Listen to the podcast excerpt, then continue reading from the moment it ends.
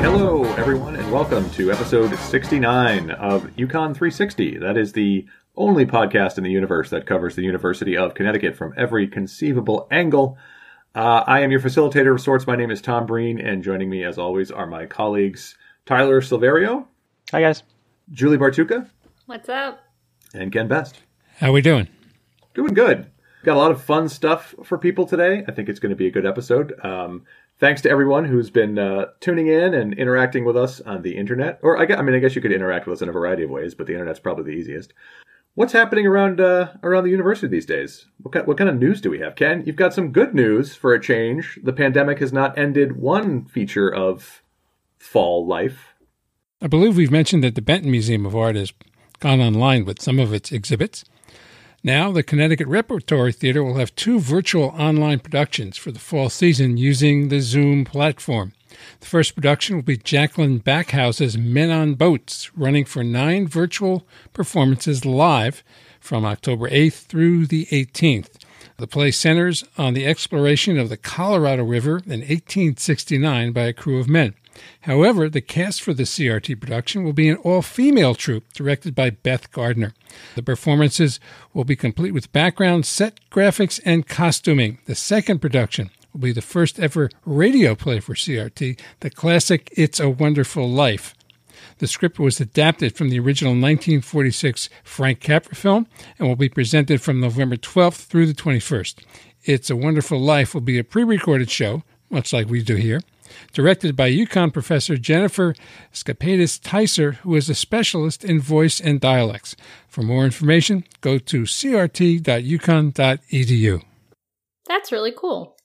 Julie, any news you want to report? No. well, I, I ha- okay. Uh, I have some news. Um, people probably know this by now, but uh, U.S. News and World Report ranked UConn yes. in the top 25 of public universities for the ninth consecutive year. We are number 23 this year. That's one up from last year. Um, as usual, these rankings are very subjective and they are like frustrating to everyone who works in higher education. but uh, when the news is good, we're we we yeah we trumpet. It. We're it. proud of it. Absolutely. Yeah. Go UConn. Go UConn. Uh, speaking of of cool things happening at UConn, uh, we had talked about this in our last episode, the Brave Space project that mm-hmm. Julie you've been involved in, and today, this week, whenever you're listening to it, uh, we have the first installment of that. Tell us what we're going to hear. We do. So we have a special guest interviewer who's uh, Jess Zarell from the School of Fine Arts, who's a member of this Brave Space team. And this week she's talking with Kelly Ha, who is a second year Masters of Social Work student in the Individuals, Groups, and Family Practice concentration. Uh, Kelly is also a student in the Certificate in Foundations of Public Health program. She is the daughter of a Vietnamese refugee and the first person to attend college in her family. On our podcast today, she addresses her experience as an Asian American student on UConn's campus and talks about what she's done to rally her peers behind the hashtag I am not a virus campaign, which brings awareness to the anti Asian violence that accompanied COVID 19. Hey there, this is Jess Sorrell, and you're listening to Brave Space, the platform for honesty and presence where we can invite diverse guests to share perspectives on how the university and our society can do the work of becoming a truly welcoming environment, not just on paper, but in practice. Today, we're talking to Kelly Ha, who is a graduate student in social work, and she wants to talk to us about her experience as a Vietnamese American student on campus and her experience with the hashtag I am not a virus campaign. Kelly, why don't you introduce yourself? Tell us a little bit about who you are, just a quick overview. My name's Kelly Ha. I am a second year Master's of Social Work student at the University of Connecticut. I am hopefully going to be a medical social worker one day, but right now I am dabbling into some macro work with I Am Not a Virus. I Am Not a Virus is this campaign that Mike Keo found, and we are a anti-Asian discrimination awareness campaign. So what we want to do is really bring awareness to the, the oppression, discrimination that Asian community has been going through and hopefully, you know, educate and make people aware because I feel like that's a topic that we don't really talk about. Why don't you tell us a little bit about your experience as a student at UConn? What are some of the things that you've experienced or witnessed while you've been on campus or even off campus, just in general? Lately a lot of things have been going on off campus such as on social media which has been amazing. We have a lot of advocacy groups coming out like black at UConn bipoc at UConn um, survivor and it's been amazing. I think it really brings attention to the fact that we do lack a lot of bipoc resources that really do need to be created you know, as a social work student, we really talk about cultural competencies and why it's so important for students. We do need to have these resources that are created specifically for BIPOC communities. In response to COVID, I think a lot of people, a lot of families are obviously being affected financially, academically, and we think that you know there's needs to be resources for them to assist them Seems like you're in a very unique spot with a background in social work and going into social work. So your perspective is especially kind of informed by what types of things people will need to help themselves and help their families and help their children. So I think um, it's really great to hear your perspective on this whole thing, not only for your involvement in I Am Not a Virus, but also just because you have this background of social work, which is really cool. Tell us more about your involvement with I Am Not a Virus. Initially, I Am Not a Virus was a response to the racism that was going on in the time of COVID 19. But lately, we've been, you know, progressing towards a more allyship advocacy group and you know advocating for other groups as well than just ours because we believe that you know we need to work together we need to advocate for each other in order for all of us to progress so my work with I Am Not a Virus, I am the campaign manager and I also lead that mental health part of it. Mental health part, obviously, with you know the Asian community, there's a lot of things that we don't talk about. We don't talk about mental health. We don't talk about it, which help, which doesn't help us get through our issues. So what I want to do is, you know, really normalize it and have those conversations about intergenerational trauma. I think a lot of us are, you know, first generation Asian Americans. And I think for me, you know, growing up, my parents didn't talk about the trauma they faced. You know, I come from a family of Vietnamese refugees. They survived the Vietnam War. My grandpa was imprisoned in education camp. And we don't talk about it. And that is a very traumatic experience. He shared that, you know, he was starved, he was beaten sometimes, but he didn't talk about the effects of it. And I feel like those kind of things really does take a toll. So what I want to do with my campaign is that I want to normalize mental health because it's still a very taboo topic even in Asia right now. You know, the term social worker is still very new in, in Vietnam. When I asked my mom, I was like, Mom, what's a direct term for social work, you know, in Vietnamese? And she's like, Oh, I actually have no idea. so that's kind of what I'm doing now. I think my work is definitely a homage to my family and what they've given for me. That's amazing. And it's funny you mentioned that. I do think that's definitely a generational difference as well. And between cultures, you notice like there are some languages out there that have uh, a dozen different words for very specific different types of anger and yet we can't even seem to get to the point where we talk about it openly. I know with my campaign, we are definitely trying to make these resources accessible in different languages. So we have one of our amazing people, um, our international coordinator, Kenny, who is trilingual, and he's been translating things in Spanish and Vietnamese for us. So a lot of our materials, you know, we're really pushing for that. So, you know, the older generation can understand and better grasp these concepts. So let's segue a little bit to your experience at UConn as a student and observing everything that's gone on, especially over the past year, what are some of the less obvious ways that you think the university either succeeds or fails at supporting diversity, equity, and inclusion? It seems like uh, there are a lot of missed opportunities, maybe, that the administration might not catch. Let's talk about those successes and failures. I obviously love UConn. I wouldn't come back for my graduate degree if I didn't appreciate the institution itself. But I do think there's a lot of things that we do need to work on. I think, you know, the cultural centers are great resources and a great place for people to find a safe space and find community. I think those need to be advocated for more. But I do think that we can do a lot better with our mental health. And not just that, but making sure that we have, you know, people who are culturally competent working with our communities as well. I think we need more resources. I think we need more therapists. And I think that it that stands for all UConn um, campuses as well. You know, as a UConn Hartford student, I didn't know that we had, you know, a clinician come to us every Friday. I think those resources need to be put up front and tell us that like, hey, it's here, please use them. But also we need to better the resources as well. That goes for all schools though. We don't invest enough in our mental health resources. And as college students, we are overly stressed, we are overly tired, and we need that support. I love that you mentioned cultural competence, especially in mental health and clinicians and therapists. Can you talk about what that would look like if you had a like pie in the sky, perfectly run mental health unit in all universities? What would that look like to you?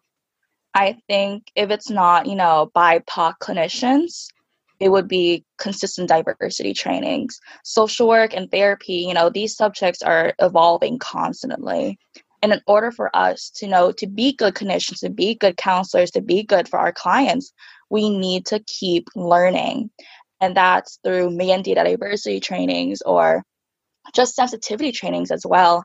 I feel like obviously you're not going to understand every single experience that your client's going to experience, but it's good to you know have a sense of it and try to have some compassion. If it's not understanding, maybe it's compassion. I think we need to advocate for more compassion. I, I agree, um, especially now. I think it's been the perfect storm of situations. You know, everybody's at home with the, the pandemic, and there's been a lot of political and uprising around the country, and everyone is at home staring at their phone all day or a screen all day, kind of unable to escape it. So I think you're right. I think compassion would be a key word, especially now. So we're calling this interview series Brave Space. Um, and I'd like to ask you who you admire as a model for bravery. Honestly, my mom. I know that's like the cheesiest answer, and everyone goes there, but it really is my mom. We grew up low income, single mom, and she is, you know, a first generation immigrant. Like she immigrant, she's a Vietnamese refugee, and she worked so hard. You know, she worked twelve hour days to make sure we had a roof, and it wasn't for her and her, you know, supporting me and really advocating for against gender roles because traditional worldview, typical gender roles, she was like, yeah, no, that's not going to happen here. You are going to college. You are going to have your own finances. You do not need a man. And I absolutely adore that. I think that if it wasn't for my mom, I wouldn't have the opportunities or the mindset that I do now.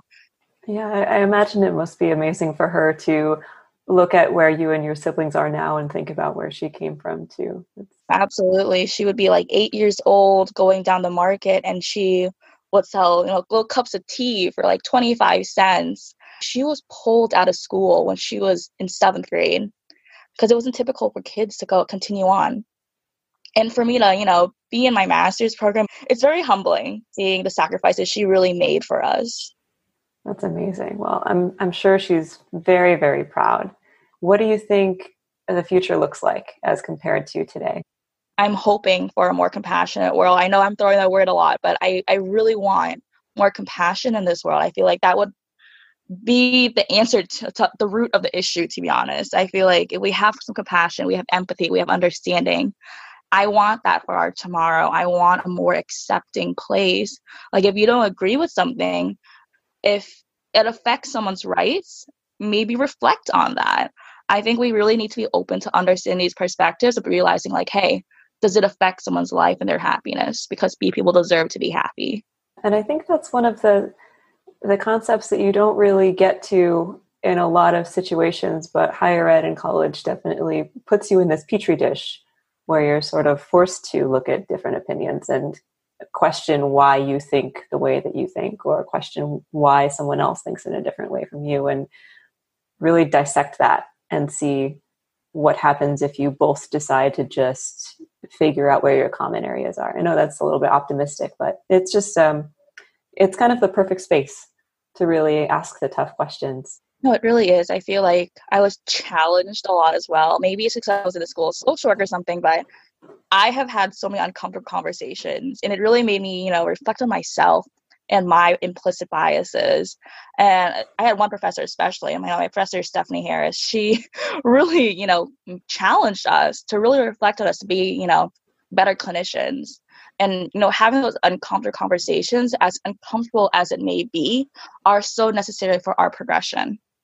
Just to wrap it up, one last question. We're trying to end with a last word for all of these interviews in this series. So, if you could sum up the conversation that we've just had in just one word, what would it be and why? Like I can't use the word compassion anymore unless, you know, I can definitely go on that route again. Well, that was the one I was going to guess. I was like, oh, I bet she's going to pick this one. I know. It's definitely going to be compassion. I think that that's what's rooted in a lot of my work, you know, compassion, having heart for other people, other groups as well, because you're in this together. This has been so, so great. And I'm deeply grateful that you took the time to chat. This is really amazing. I'm looking forward to talking with the people you referred me to and just keeping the conversation going. So thank you so much, Kelly. I really appreciate your time. Thank you so much for having me. I really, I really appreciate the space. Well, that's great. Uh, and if you want to read more about Brave Space, you can visit today.uconn.edu. Ken, uh, you know, a lot of people are uh, thinking about the Supreme Court these days. I understand there's been some news on that front. I don't really follow the news, but uh, you know, I, I pick things up. yeah, right. Uh, and we are fortunate to have uh, a leading national expert on the Supreme Court here at the University of Connecticut. Ken, uh, tell us about that. Yes, David Yalof is the chair of the political science department here at UConn. He's also an expert in the relationship between the executive branch and the judicial department, and he's written a book on the selection of Supreme Court justices over the years. We've just had an announcement about an opening on the Supreme Court due to the passing of Justice Ginsburg. So he and I sat down and we discussed the situation. It's not the first time that a nomination has come in close to an election, but this follows the last nomination where the Senate leader, Mitch McConnell, said the next president should make the decision on the, the nominee with, with the voters in mind. But now he's changed his mind about that. This happened previously in the very, very early on in, in our history. John Adams and Thomas Jefferson having a bit of a, a dust up when we voted for the president and the vice president, not at the same time on, on a ticket, but whoever finished second became the vice president in those days. Adams nominated somebody before Jefferson was inaugurated the next time, and that caused a bit of a dust up as well. So this is not unfamiliar territory for the history of the presidency. When you're talking about Jefferson and Adams, of course, you're talking about a lame duck period. After Adams had lost to Jefferson in the presidential election of 1800, there was a fully four to five month period between that election and the inauguration of Jefferson. Back then, the inauguration wasn't until March. We now do it, as you know, in January. And so during that period, Adams rammed through a whole bunch of uh, federal judgeships with Federalists placed in there. And there wasn't a lot that Jefferson could do until he took office and he decided, well, it, those who don't have their uh, money yet might not get paid. but uh, that was the that was a lame duck period issue, and, and we've certainly seen that in the past. What we're dealing with now is the lead up to a presidential election and side issues like the U.S. Supreme Court and dealing with the pandemic and dealing with the economic recession. All of those issues end up being swallowed up by the presidential election. Everything is thought of in, in those terms. And it makes it hard to have a genuine, full throated, honest debate. No surprise. Those are the issues that I think we're, we're seeing now with the Supreme Court nomination. I went back and listened to our last discussion about this uh, during the Kavanaugh uh, nomination. And you brought up the point that well we've got a 2020 election coming up and uh, with all the things that were going on with impeachment at the time. You said people will vote their pocketbook will vote their views on things like immigration and not think about this meaning the uh, impeachment. Well we've come a long way in that very short period of time. I'm wondering what you've been thinking about with the election less than a month away as we're speaking and all that's happened and especially the last 48 hours here the revelation of President Trump's tax history and how little he paid and how much he dodged the tax system, which, of course, is a whole separate issue about the, the income tax system. Well, of course, when we were discussing impeachment, there was no pandemic, uh, at least not yet. There was not the economic crisis that we suffered through through the second quarter of 2020. Uh, certainly, there was no Supreme Court vacancy that uh, the Republicans were eagerly hoping to fill before the election. And I, I got to tell you, talk of impeachment just seems years ago. it, I, I, think that a, a, large chunk of Americans may have even forgotten that he'd ever been impeached because so much has happened uh, since January of this year. I don't know if you remember also, uh, Ken, there were a lot of, of fires going on in California. Well, that we still have. But it seems like everything else from before the pandemic has been forgotten. And all we're focusing on now, of course, is this battle for 270 votes. We have a Supreme Court vacancy going on. The pandemic continues with record numbers of deaths. We have uh, five times that many COVID cases, so we're not doing well as a country. And all of that has to be accounted for while the two candidates can't even campaign in a normal way because of the socially distancing and all of the problems caused by the pandemic. It's really quite an amazing period.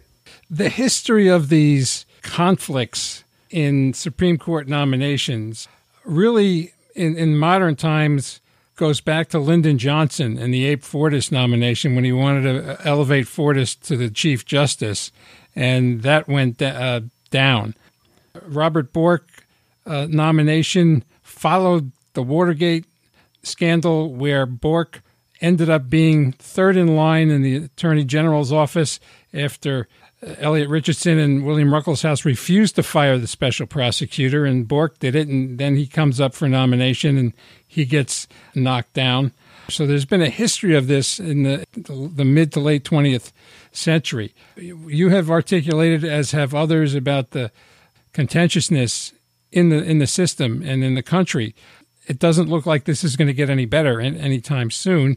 But after the Kavanaugh situation, people seem to maybe want to step back a bit now with the Amy Coney Barrett nomination and some of the things that she's written about and some of her positions in writing, which is always another place that gets uh, examined during the reviews uh, by the Senate.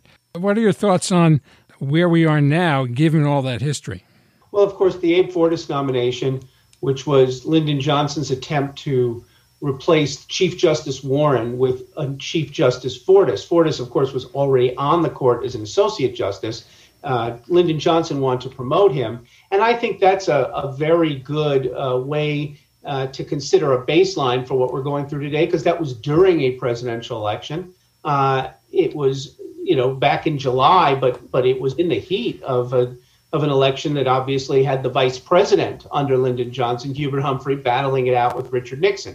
How it was different, of course, was that Lyndon Johnson was not going to be the president after that election. Uh, he was not run, no longer running for election. But it should be said, Ken, that the process did go forward. Unlike with Merrick Garland, there were hearings held and those hearings were obviously fully held. The Republicans couldn't do much about it, just like the Democrats couldn't do much about it because they didn't control the Senate. But the Republicans did force a filibuster of a sort. They were able to avoid uh, uh, the Democrats making invoking cloture.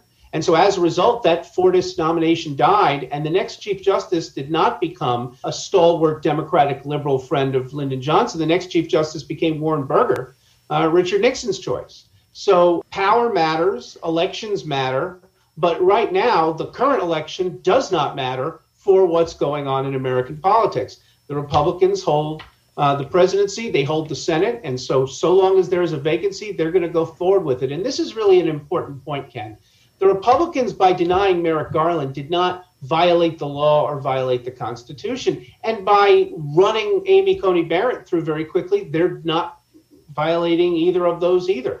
What they are doing is violating norms. And these norms kind of date back for over half a century, if not three quarters of a century, that during a presidential election, you don't ram these through. You play it out and possibly letting the next guy decide who gets to be that uh, nominee. You don't have this whole thing happen in a, such a short period of time. And that was a period when the Senate was a, a different body than it is today. There was much more comedy, there was much more collegiality. Nobody wanted to shake everything up because they knew it, they might be on the wrong side of it the next time. That doesn't matter anymore. This is too important to Mitch McConnell. And I think his and the Republicans' support for Amy Coney Barrett and for moving this process is based on one thing, Ken. It's based on the fact that this is a high priority for them and they're going to make this happen. And the consequences, let them be the consequence. It's an amazing thing. Evidenced by the recent comments uh, by President Trump about how many judges he's put on the court uh, compared to President Obama. But of course, Obama's uh, lack of ability to get judges through is simply because the Senate, controlled by McConnell, wouldn't allow that to happen. It was a completely different situation.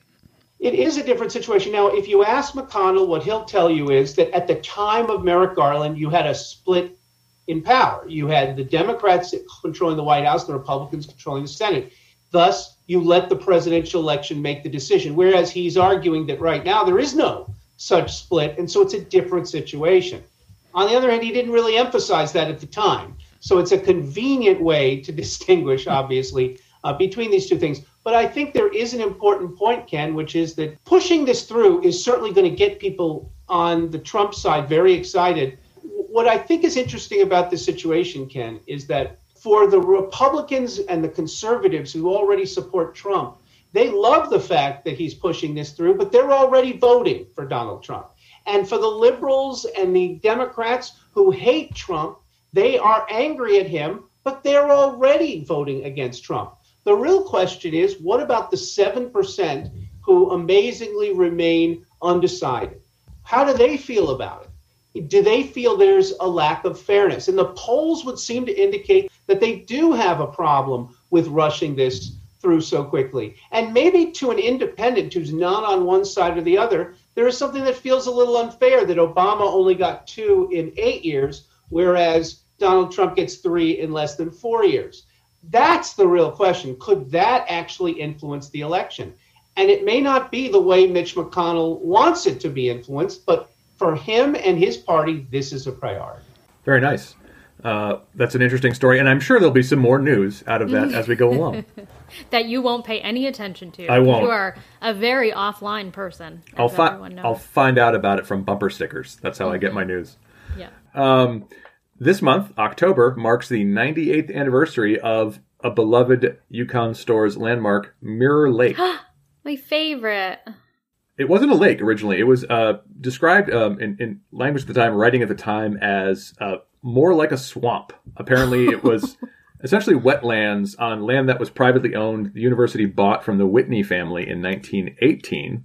Oh. And it was fed by a brook, and there was a wooden dam. And the place where Mirror Lake is now was apparently like a marsh, essentially, which was a breeding ground for mosquitoes. Mm-hmm. So after the university acquired the land, it replaced the wooden dam with a soil dam. Uh, it they cleared weed. This is all work by students. Uh, uh, cleared weeds away, moved to earth to build up the island that's in the middle of the lake, uh, and planted pine trees that were later replaced by spruce trees. And by 1922, it was an actual. Well, okay, not it's not it's really not a lake. A lake. It's, it's a, a pond. pond. Yeah, yeah, but we call it a lake. Uh, and it became instantly became a, a centerpiece of uh, university life. There was starting in 1908, there was a rope pull between the freshman and sophomore classes, but it was over at uh, Swan Lake, mm-hmm. which is where near where our building is. Um, and they moved it to Mirror Lake because it was much bigger and more capacious. Interestingly, I always thought it got the nickname Mirror Lake because of the Arjona and Monteith buildings being identical. That's what I thought too. But I was doing some research, and the newspaper had a contest to name the lake in the 1930s, and Mirror Lake was the winner.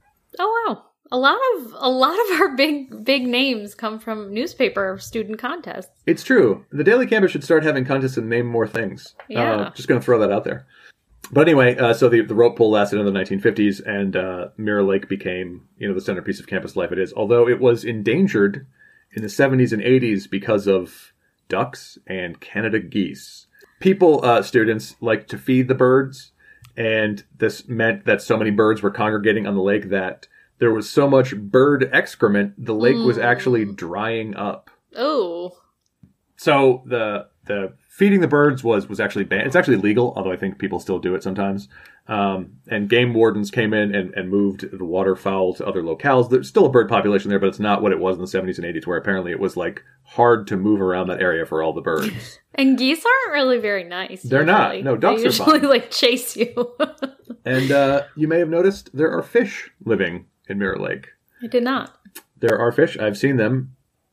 They they are the descendants of abandoned pet goldfish from students. Oh, that's kind of cool. Are they gigantic? They've gotten pretty large. I think he's making that up. no, no, it's true. Absolutely Go see true. for yourself. Go see for yourself. They they've gotten quite large because goldfish. How many ish? I don't know. I A don't know. A lot or like a small number?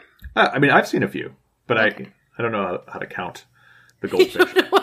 you don't know how to count. He doesn't period. count. That's what he writes. I, don't, I don't follow the news and I don't know how to count. Trusted source. But I do know that uh, Mirror Lake is still a beloved uh, part of campus, and I, it was interesting to me to find out that it, there was a, a time, actually, for most of its history, when it was not a lake at all. It was just sort of a damp, marshy ground. Hmm. I really the tidbit about the uh the mirrored buildings not being the source of the name is very interesting to me. That's what I always thought. Yeah, I wonder if they just, I mean, because it, it kind of is a common name for bodies of water. Well, it makes sense. Like a lake is a mirror. Yeah. Yeah. So maybe that's why they chose it. Well, uh, that's it for another exciting week uh, of UConn 360. If you enjoyed this, go ahead and give us a follow at UConn Podcast or at main underscore old. I'll find some old pictures. I don't know if I have any pictures of what the area looked like before there was a pond there, but I'll, I'll see what, what's in the archives. Um, you can follow me at TJ Breen if for some reason you want to do that. Um, Tyler, is there anything you want to plug or let people know about? Um, last time I did uh, my Twitter, but um, like I said, I don't actually have any tweets. But um, so this time I actually uh, plugged something I, I do post to.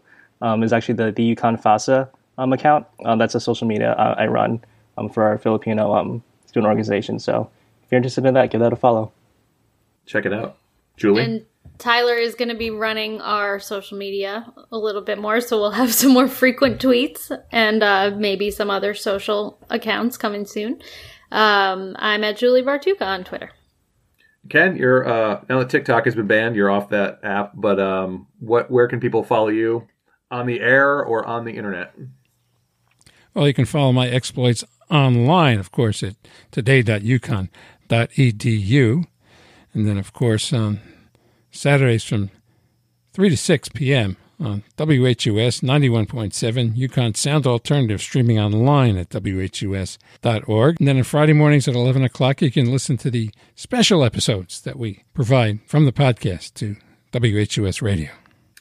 All right. Well, thanks for listening, everyone, and let's meet back here in two weeks.